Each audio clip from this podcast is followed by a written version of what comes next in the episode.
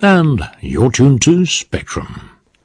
Bloggers were given press credentials for the first time last month at the National Convention of the U.S. Democratic Party. Oops! Who, you might ask, are bloggers? Well, they write blogs. Internet web journals with the most recent editions up top. Blogs are informal conversations on a topic, whether it be politics, the war in Iraq, or Lance Armstrong's bicycle. Readers' comments are posted quickly, allowing an almost real-time exchange. Sharon Dempsey reports on Bloggers in Boston. Boston's Fleet Center is used for sports events and rock concerts, making it ready for the Democratic National Convention's 15,000 journalists, who outnumbered the delegates three to one, meant coordinating thousands of cell phone frequencies, hundreds of video and audio signals, and a handful of wireless internet connections. Having Wi-Fi for the first time gave bloggers a chance to cover the convention from the inside. 38 of these internet websites were awarded press passes. However, membership in the Media Corps did not mean equal treatment. The blogger's workspace was a few folding tables on the seventh tier in the highest reaches of the convention center.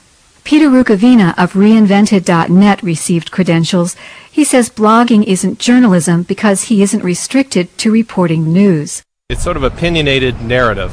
What I am doing, and I think what a lot of the other bloggers are doing, is, is sort of a running commentary about what is happening to us uh, as much as what is happening at the at the convention. You know, yesterday, for example, I wrote a lot about the process of getting from the airport to my hotel. I wrote a lot about the difficulties with the wireless internet access. I talked about where the food is good in the in the media center. And my focus is on what's happening to me, not what do I want to deliver to the audience. Dinnerforamerica.com is a blog catering to voters younger than 30. Paul McCullum and Allison Grady think the best way to attract their demographic is to be entertaining. We have 30 million young people in this country between 18 and 29 years old, and only a third of them vote. By coming here and covering it for them, we're hoping that we can tell some interesting stories and maybe some people will get involved and decide that politics is interesting after all.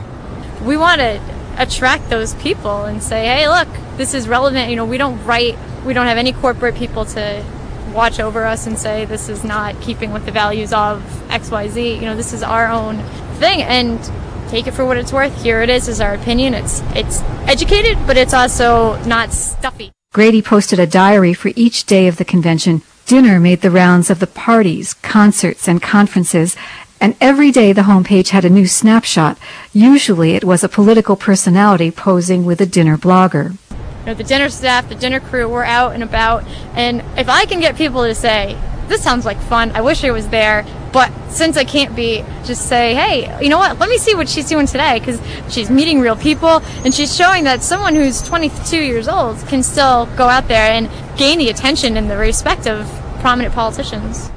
Besides giving us a new look at convention politics, Rukavina says that blogging has caused a change inside party operations. The blog that has proved to be a useful tool for communicating with your constituency if you're a, if you're a politician. So separate apart from the outside webloggers, the inside webloggers have used this as a very grassroots, ground level tool to communicate with their membership, to raise money, to basically run the innards of the, the party, if you will.